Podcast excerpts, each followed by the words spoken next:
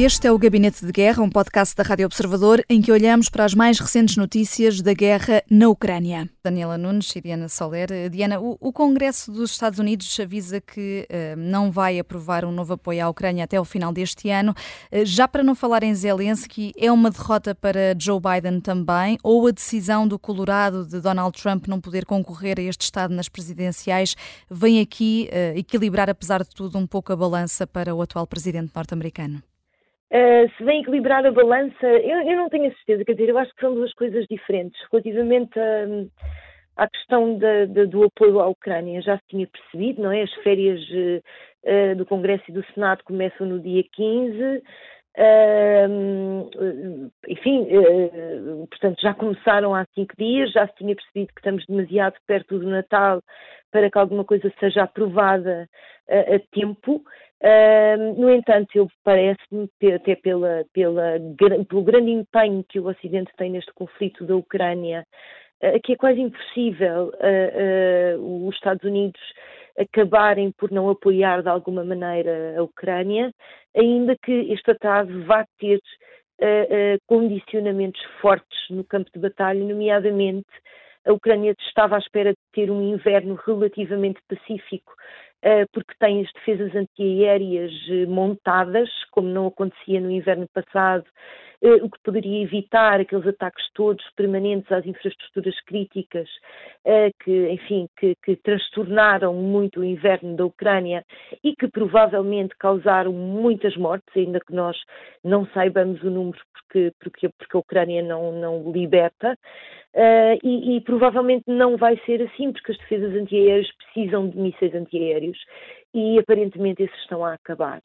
E, portanto, infelizmente, Uh, uh, parece-me que a Ucrânia vai ter um inverno menos sossegado uh, por causa disso. No entanto, também me parece que, que, que, a Ucrânia vai efetivamente acabar por ter essa ajuda internacional, porque o empenhamento do Ocidente, nomeadamente Mitch McConnell, o, o, o republicano que, que, está à cabeça do, do Senado, parecem muito inclinados nesse sentido. Quem está a bloquear uh, esta ajuda é um conjunto relativamente reduzido de republicanos que, enfim, estão mais radicalizados e que pensam que o seu eleitorado ficará satisfeito, em primeiro lugar, com este enfim, com esta, com este entrave, ainda que temporário, ao apoio à Ucrânia e principalmente com aquilo que aparentemente vão conseguir obter,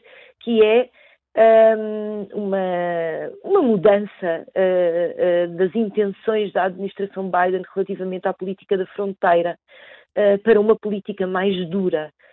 ao gosto dos republicanos também mais duros. Relativamente ao que aconteceu hoje a Donald Trump, um, eu penso que foi uma, um passo precipitado da justiça norte-americana, porque um, uh, Donald Trump está, está neste momento a ser julgado pelo crime uh, pelo qual o Colorado o, o, considera não imputável para ser, para ser candidato a presidente, uh, não imputável não, não que o proíbe de ser candidato a presidente dos Estados Unidos no estado do Colorado. Um, o que vai acontecer provavelmente é que um, haverá uh, recursos, quer da parte de Trump, quer da parte, uh, enfim, de algum cidadão, de alguma instituição, de algum Estado, uh, para duas coisas, ou para estender essa impossibilidade um, a todos os Estados Unidos, portanto, ao nível de, deixar de ser só ao nível estadual e passar a ser ao nível federal, e da equipa de Trump para levantar essa impossibilidade. E quer dizer, e daquilo que eu conheço da 14ª emenda da Constituição, uh, provavelmente Trump ganhará, porque não há base jurídica uh, propriamente para, para o impossibilitar de se, candidatar, de se candidatar à presidência por um crime que ainda não está provado. Uh, Daniela Nunes, eh, para uma resposta breve, olhando agora para o balanço do ano de Vladimir Zelensky, que admite que a guerra está numa fase crítica, mas recusa que a Rússia tenha atingido qualquer objetivo previsto para este ano. Isto foi um discurso de quem está confiante na vitória ou nem por isso? Bom, muito rapidamente eu, eu, destacaria aqui duas coisas que me parecem ser as mais relevantes nesta mensagem de, de Zelensky. Em primeiro lugar, obviamente, o, o agradecimento à União Europeia relativamente às novas uh, sanções impostas à Rússia em, em matéria de, de, diamantes.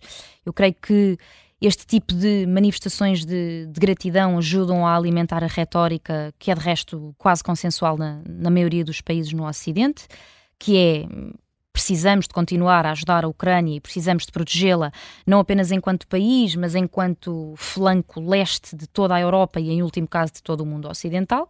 Um, e é importante que, que, que, não sejamos só nós, deste lado, a, a entender a necessidade urgente de apoiar o esforço de guerra, ucraniano, claro.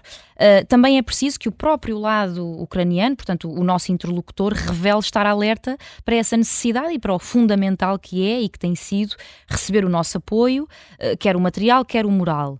E, portanto, isto para dizer o quê? Muito, muito sucintamente, que a gratidão é uma coisa muito bonita e que esta parte do discurso de Zelensky, a meu ver, serve em grande medida para por um lado, revelar e demonstrar à União Europeia que as suas políticas e as suas ações contribuem efetivamente para decidir acerca do bom rumo da guerra para os ucranianos.